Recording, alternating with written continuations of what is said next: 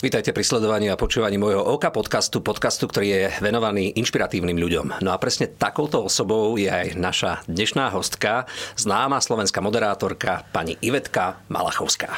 Ďakujem veľmi pekne za pozvanie, Ondrik. Teším sa tu mimoriadne komfortne, je tu fajn. Tak to si veľmi vážim. Je to taká naša obývačka. Eh, Výborná. V pomyselnom našom nejakom virtuálnom svete, ale ľudia sa tu zvyčajne cítia príjemne, tak eh, verím, že to bude tak aj v tvojom prípade. Ja sa veľmi teším, že si si našla čas mm-hmm. a že takáto veľká star moderátorská oh, môže byť hostom môjho oka podcastu.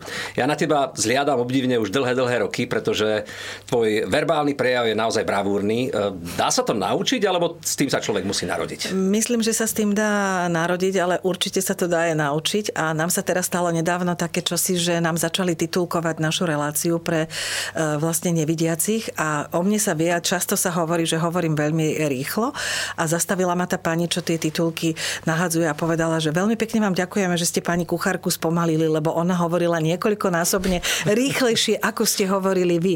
To znamená, že mám ďaleko, ďaleko lepších a skúsenejších a rýchlejšie hovoriacich ľudí okolo seba, ale ja myslím, že sa to spája najmä s mojim temperamentom. Ja som šťastné dieťa narodené v lete, e, v júli a od rána, keď vstanem, tak ja vyskočím na nohy, život mi začína veľmi dynamicky od prvej chvíle a pravda je, že aj dosť dlho vydržím. No, no takže si čo? naozaj veľmi optimistickým človekom. Snažím sa. Je teda veľkým požehnaním pre ano. túto situáciu a, a túto spoločnosť v tomto období, ja hovorím. Mimoriadne. V tomto období by som povedal, že mimoriadne to potrebujeme. Tak verím, že takých žien, aj mužov je veľa, ktorí rozdávajú dobrú energiu a ja ďakujem všetkým tým, ktorí tak ako ty tú moju oceňujú dlhé roky. Nepochybujem o tom, že si naozaj hodnotným človekom a, a človekom, ktorý robí tento svet lepším. Poďme ale pekne krásne k tvojim začiatkom. Sú zviazané so slovenskou televíziou, mm-hmm. československou áno, televíziou. Bola to československá televízia, ja som sa narodila teda v Československu a e, áno, boli spojené. Práve nedávno sa mi podarilo dostať ku materiálu, po ktorom som fakt dlhé roky e, pátrala, pretože môj úplne, že prvý televízny moderátorský výkon bol po boku Janko, Janka Kronera. My sme začínali v roku, tis, teda tak prepačte, ja som začínala, Janko už bol tretiak na VŠMO, herec, ale ja som začínala pri ňom a dávala, e, boli sme moderátori, alebo vtedy sa to volalo sprievodcovia relácie letokruhy. A musím ti povedať, že videla som ten materiál fakt pred troma dňami a keď sa na to pozrieš, tak pochopíš, že tá cesta k tomu moderovaniu bola veľmi dlhá. Vytvorili sme, alebo vyrobili spolu so mnou dva diely a do dnešného dňa si pamätám pána režisera Jozefa Kajzera, to bola taká veľká osobnosť režiserská v československej televízii a neskôr teda ešte v slovenskej televízii, ktorý mi povedal, no moja, no takto ti poviem malá, nejde ti to, e, nie si to, e, douč sa a prídi o rok o dva, o rok o dva sa ukázať, ale musím Dobre. povedať, že teraz som ti vďačná, čo si povedal, povzbudil, ale na druhej strane páni režiséri v tom čase boli fantasticky v tom, že my sme mali také texty, ktoré sme museli dodržiavať. My sme mali všetky tie texty viac menej napísané niekým úplne iným patrili sme k tým, ktorí sa nielen dobre učili básničky, ale učili sme sa dobre aj tie texty. A páni režiséri mnohí pri tých mojich začiatkoch vždy boli fantasticky, povedali, tu uber, tu pridaj, takto sa otáčaj na toho hostia, počúvaj, čo ti ten host hovorí. A oni ma tak fantasticky vyformovali, že keď... Stará dobrá škola sa tomu hovorí. Stará dobrá škola, že keď nabehol štúdio Kontakt, tak v podstate to bola veľká revolúcia na televíznej obrazovke, ale my sme už boli sami sebou a tak, ako sme mali tie základy, ale hovorili sme to, čo sme chceli hovoriť na plné ústa. Takže to bol veľký zlom. Ehm, čo tebe dáva takú energiu pri moderovaní? Ehm, nie vždy možno máš slnečný deň, to je mm. úplne prirodzené a normálne. Keď sa ti vyslovene, že nechce, alebo e, máš pocit, že e, aspoň osobne sa to stáva, niekedy som nevyspatý, do toho možno nejaká výroza alebo niečo a človeku to zrazu prestane tak ako keby páliť. Tebe ani mne, ani ľuďom, ktorí sú pred kamerou a vedia sa takto rozdávať, to vždy bude páliť, pretože to napätie, ktoré pred malou chvíľou pani režisérka vytvorila a povedala, že ideme a potom sme videli 10, 9 a tak ďalej, to v každom z nás podľa mňa naštartuje ten adrenalín a či sa ti to chce alebo nechce a vonku môže fúkať a neviem, aký môžeš mať zlý deň, ale ak vieš, že chceš človeka vyspovedať alebo chceš niečo divakovi sprostredkovať, tak jednoducho, wow, tá energia príde a ty sa na tých 20, 30, 90 minút, 200 minút, koľko je treba, jednoducho namotivuješ a divák vôbec netuší, že ty máš zlý deň. Teda divák by nemal tušiť, že ty máš zlý deň a že sa, ja neviem, nezaplatil si účty alebo nebodaj dane a tak ďalej. Vieš, že nič na nás nemôže byť vidieť, my sme naspidovaní, pripravení a ideme. No tak klobúk dole, keď sa tak človek dokáže nastaviť, lebo chce to veľkú obetu aj e, z osobnostnej stránky. E, pre teba sú najťažšie moderovačky akého charakteru? Čo je pre teba vyslovene taká e, situácia, že toto sú galeje, toto sa treba naozaj naučiť, toto sa treba naspidovať? Uh, poviem, že ťažkými pre mňa boli, keď som robila nejaké vážne koncerty, keď som ako moderátorka vo Filharmonii prišla a robil sa buď nejaký prenos alebo nejaký koncert. To bolo náročné v tom, že nevieš úplne, že či ten Rossini a ten Donizetti a ten Mozart, že aby im jednoducho tie árie a tí hostia uh, sedeli. Uh, ja som sa stala fanúšikom vážnej hudby. Ja som sa vlastne stala fanúšikom všetkého, čo moderujem, pretože ak som v tom doma a som toho fanúšikom, tak sa mi ľahšie moderuje. A nie Lebo... je za tým Martin, e, manžel? Je tam aj Martin a musím povedať, že dosť výrazne, ale je pravda, že my sme sa, aj kým som ho spoznala, tak sa tak nejak deti viedli aj k tomu, že sme chodili na hudobnú výchovu a ty si toho takisto dôkazom, ty vieš dokonca hrať aj nejak, na nejaký skvelý, nejeden hudobný nástroj, by som povedala, ale to tak ako si patrilo a to je taká možno aj rada pre ľudí, ktorí sa chcú venovať niečomu, že vždy treba byť e, viac podkutý možno ako ten host, ktorého ideš spovedať, alebo tých divákov, ktorých som mala v sále, pretože ak e, niečo jemu vypadne, ty hneď vieš, ako zareagovať a ako máš skočiť do toho, aby tá téma plynula ďalej, aby sa on necítil nekomfortne. A samozrejme, mnoho, mnohokrát, kým som sa stala úplne by som povedala sebavedomou, sebavedomou moderátorkou, tak boli tie živé prenosy. Živé prenosy prinášajú skutočne obrovský tlak na celý štáb, na moderátora, dvojnásobne, pretože ako začneš ten živý prenos, tak v podstate tak podľa toho aj ten koniec. Niekoľko desiatok minút. Presne tak. Takže to napätie obrovské e, je, je, prirovnáva sa inak napätie moderátora tých 10-9 presne ku kozmonautom. To sa robil taký, taký psychologický výskum, že vlastne keď sa odratáva nám do ucha, alebo jednoducho v štúdiu, tak to srdce sa rozbuchá.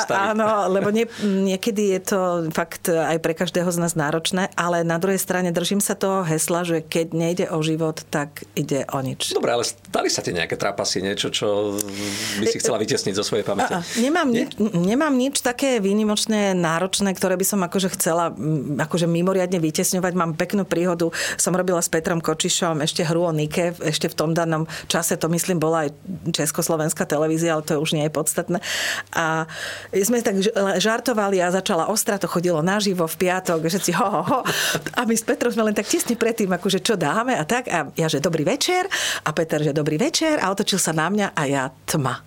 Pozerala som sa, že kto to je, čo tam ja robím. A ten Peter na tom mojom výraze zbadal, že to trúbka tá je úplne niekde mimo, tak rýchle začal rozprávať a otočil sa na tých divákov a viac menej hovoril ako keby môj text. A vo chvíli, keď som počula ten môj text, tak som ožila a už som bola v danej situácii aj ja. Ale e, viac tých trapasov asi nemám. Skôr mám také, že e, musíš zostať s chladnou hlavou, keď sa nám stalo v starom štúdiu, kde sme vysielali našu reláciu Dámsky klub, tak sa nám stalo, že začalo horieť.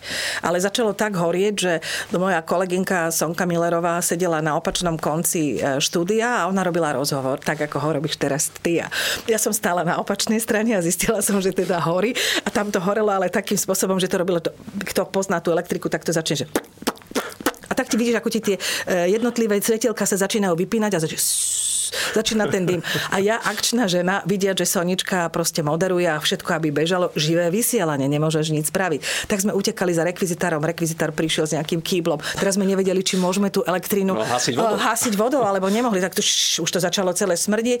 Skončila relácia, režisér to videl a vlastne dal nejaký jingle alebo nejakú zvučku alebo nejakú hudbu alebo niečo tam proste dal a Sonička sa otočila a hovorí, počujete, ste tam nejaký e, rušný, čo, čo sa deje? A my, že horí a asi za 15 sekúnd sme tú reláciu celú ukončili, ale zvládli a zvládli sme to o to bravúrnejšie, že nielen, že Sonia nevedela, že horí, ale divák si nič nevšimol. No a tak to je veľké umenie. Tak, tak. Ja som ťa zažil na jednej moderovačke tvojej spolu so Štivom Skrúcaným. Mm-hmm. My sme tam hrali a veľmi nám to vzájomne fajn ladilo. Mm-hmm. Je to asi dané tým, že už sa poznáte nejaký mm-hmm. ten rok, ale čo je ťažšie, moderovať e, iba sám alebo moderovať s niekým?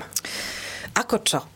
Ja si myslím, že sú programy, kedy, ak sú, dajme tomu, stavané vyslovene na tebe a na tvojom hostovi a tvojich myšlienkach, ktoré chceš divákovi sprostredkovať, tak je určite lepšie, keď je v tom moderátor sám. Pretože nečakáš na ten moment, že čo povie ten kolega, neposunie náhodou tú debatu iným smerom, ako sme boli dohodnutí. Ale zase sú na druhej strane projekty, kde je nutné, aby bola dvojica. Keď sú aj také tie veľké e, koncerty alebo veľké eventy, kde je tých rozhovorov veľa a treba aby jeden bol tam a druhý bol na opačnej strane. A ten súzvuk medzi tými moderátormi sa vždy aj hľadal. Keď si spomenul Števka, veľmi rada spomínam na mnohé, skutočne mnohé moderovačky, či v televízii alebo mimo. A to je perfektný partner. To vždy je pripravený. Vždy pripravený a nielen, že sme boli pionieri, preto sme vždy pripravení, ale naozaj tá naša profesia nás naučila, lebo to je také potom aj nefér voči tým iným kolegom, ktorí čakajú na to, kým sa niečo naučíš a naskočíš. A so Števom to je aj vtip nám vyšiel. My sme dokonca dlhé roky spolu robili aj v rozhlase slovenskom také echorádio. Sme chodili po Slovensku a nahrávali sme také rôzne zábavné programy. No, spomenul si top kolegu, takže ďakujem. Tak možno aj preto, že som mal tu čas, istý čas ste spolu, spolu asi, spolupracovať. Asi ste takto vychádzali však? Úplne potvrdzujem tvoje no. slova, je to naozaj tak. Uh, už som sa to, trošku dotkol tvojho vzťahu k hudbe, uh-huh. hlavne k tej vážnej hudbe. Uh-huh. Ty a Martin, ako ste sa dali dokopy? Prezrať niečo zo zákulisia. My sme sa dali dokopy tak veľmi bravúrne, je to taká smiešná príhoda, pretože ja som bola v tom tom 89. sme sa zoznámili v čase revolúcie. E, e, som už bola celkom akože preflaknutá moderátorka, už ma aj kde tu niekto poznal na ulici. A môj manžel terajší, terajší išiel po ulici a zoznámila nás taká nejaká kamoška, naša vtedajšia.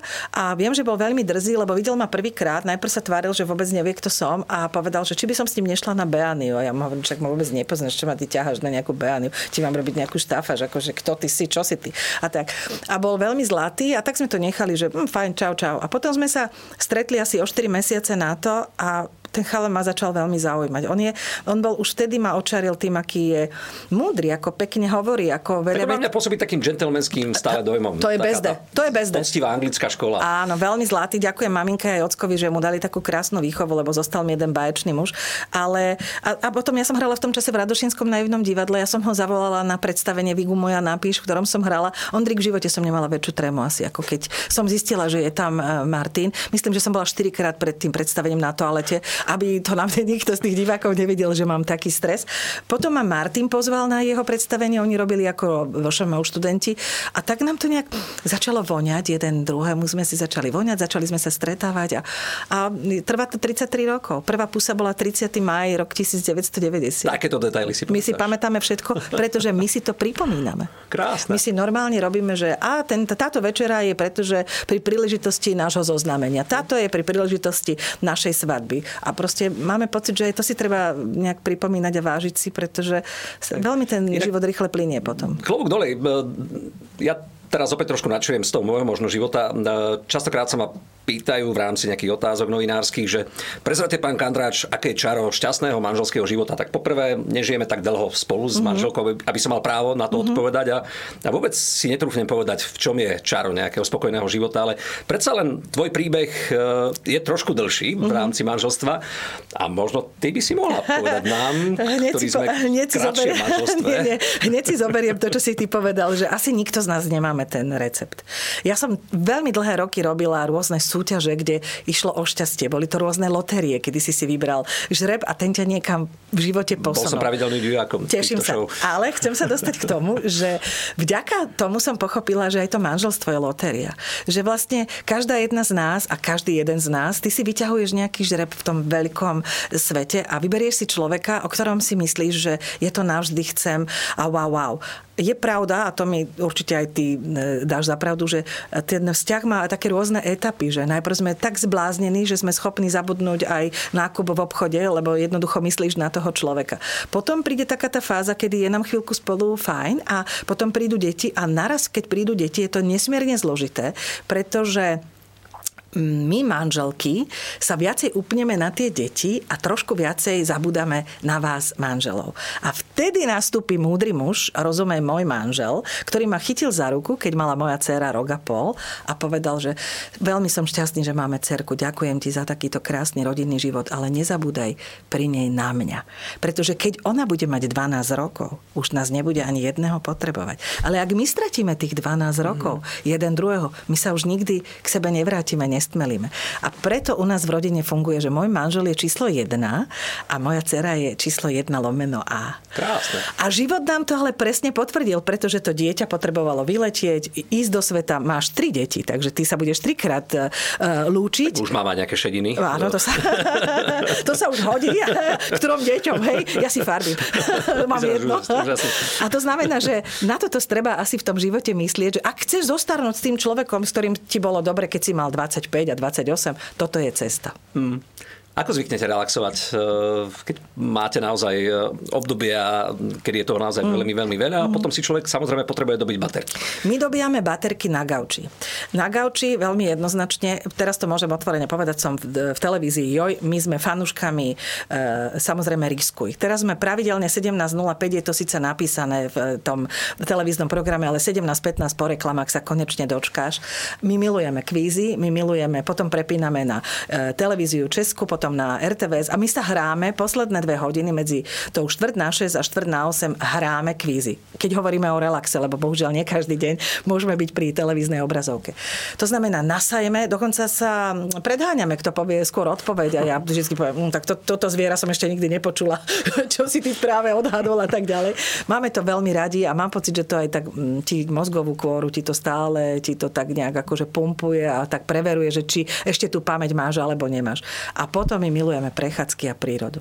To je úplne zo všetkého najviac. Martin má teraz také trošku obmedzenia, že už horšie chodí. Už neprejdeme tak, ako sme chodili e, hodinu, sme sa prechádzali po lese a prešli sme, ja neviem, 2,5 kilometra, 3 kilometre. Teraz sme veľmi radi, že prejdeme e, možno ten kilometr, kilometr a pol, ale jednoducho chodíme a snažíme sa počúvať a vidieť tú prírodu vždy sa pri tej prírode prichytíme v tom, že je nám ľúto ľudí, ktorí sa nedočkali novej jary alebo novej jesene, lebo vždy príde nejaký človek z, tvojho blízko, z tej tvojej blízkosti, ktorý nás opustí a vždy si tak hovoríme, že ešte či uvidíme tento strom, ako bude, e, sa, ako bude rásť. Teraz sme si kúpili predom magnoliu mm. veľmi sa z toho tešíme, že malá pučiky, teraz tá zima, podľa mňa tie pučiky úplne zmrzli, nevadí, ale som zvedavá, či tú magnoliu uvidím ešte tých 10-15 rokov, kedy už bude v takom väčšom kvete vieš. Veľmi si to užívame také dni v prírode.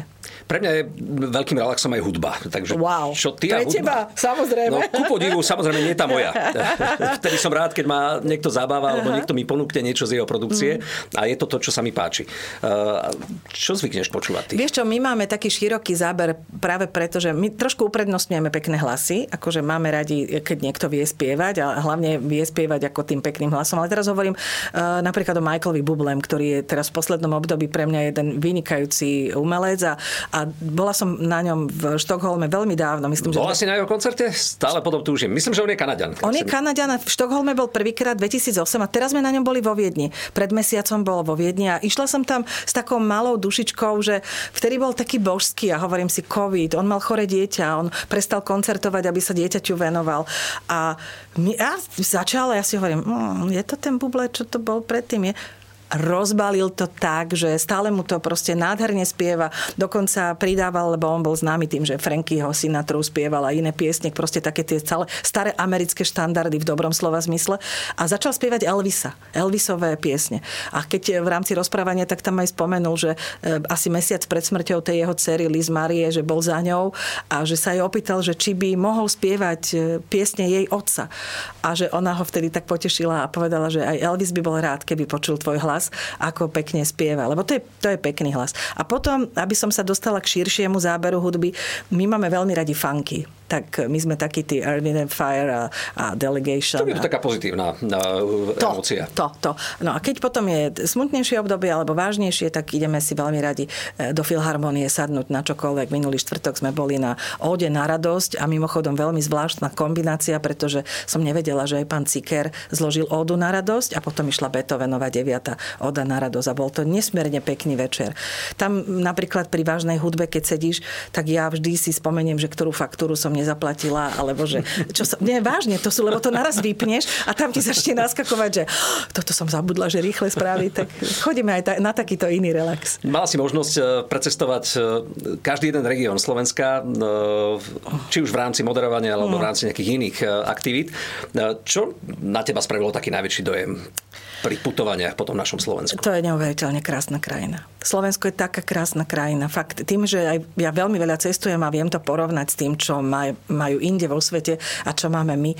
My máme tie hory, my máme tie lesy, my máme teraz to znie tak zvláštne, tie riavy, tie potoky, my milujeme Podbanské a celý ten Liptov a okolo neho. Myslím si, že na ktorékoľvek miesto na Slovensku prídeš a nájdeš si ešte kúsok e, tej našej slovenskosti, tak e, nemôžeš proste šľapnúť vedľa mám takú neskutočnú príhodu, možno to nevedia mnohí Slováci, ale my máme Ochtinskú aragonitovú e, jaskyňu. Áno, Áno dole. dole Gemer, na Gemeri. Východné Slovensko. Presne tak. Aj keď je to také pomedzie medzi východom a stredom. Je, ďakujem ti, len problém je, že keď sa vyberieš do Ochtinskej aragonitovej jaskyne, tak ti trvá dlhšie, ako keby si letel na Nový Zéland, kým ju nájdeš, pretože tie tabulie sú tam nijaké, hej, to je prvá vec. Ale boli sme, pretože sú štyri na svete. Jedna je v Mexiku, ak sa nemýlim. Tak, tak, jedna je niekde v Indii, dokonca v Južnej Amerike je ešte niekde blízko blízko. My sme boli na Novom Zélande pozrieť si Vajatomskú jaskyňu.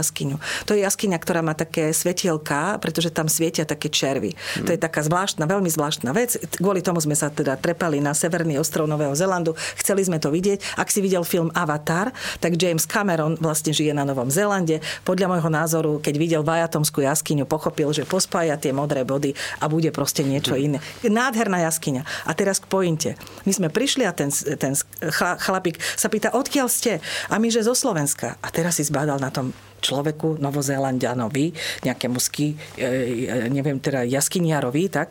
A on sa pozrie a hovorí, vy ste zo Slovenska. Vy máte ochtinskú aragonitovú jaskyňu. V úžase. A my dvaja, keďže sme v nej boli, tak sme zamachrovali, že áno, to, je, no, to je máme. My máme aj iné veci.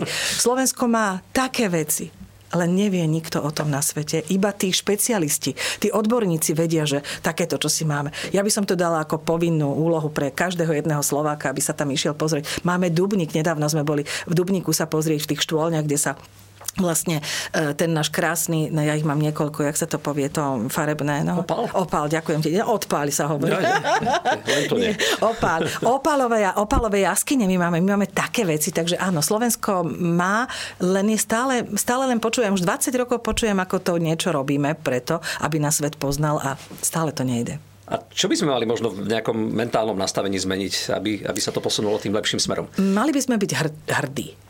Len my nevieme, na čo máme byť hrdí. Lebo vieš, uh, ja by som veľmi chcela také obyčajné tričko na štadióne a tu by som mala slovenskú vlajku.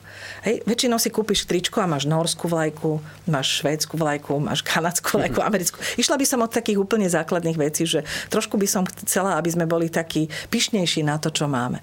Možno ľudia, keby viacej cestovali po vonku, tak by sa veľmi radi vrátili a povedali si, že wow, však my všetko tu máme, čo, čo samozrejme z lesa, alebo ťažšie sa tu žije, pretože prečítaš si dnešné noviny a zistíš, že sme mm, predposlední v Európskej únii vo všetkom nie je to pozitívna správa, neviem, čo sa s nami udialo, ale je to možno aj preto, že nevieme nejak tak byť hrdí na, na to, čo tu máme.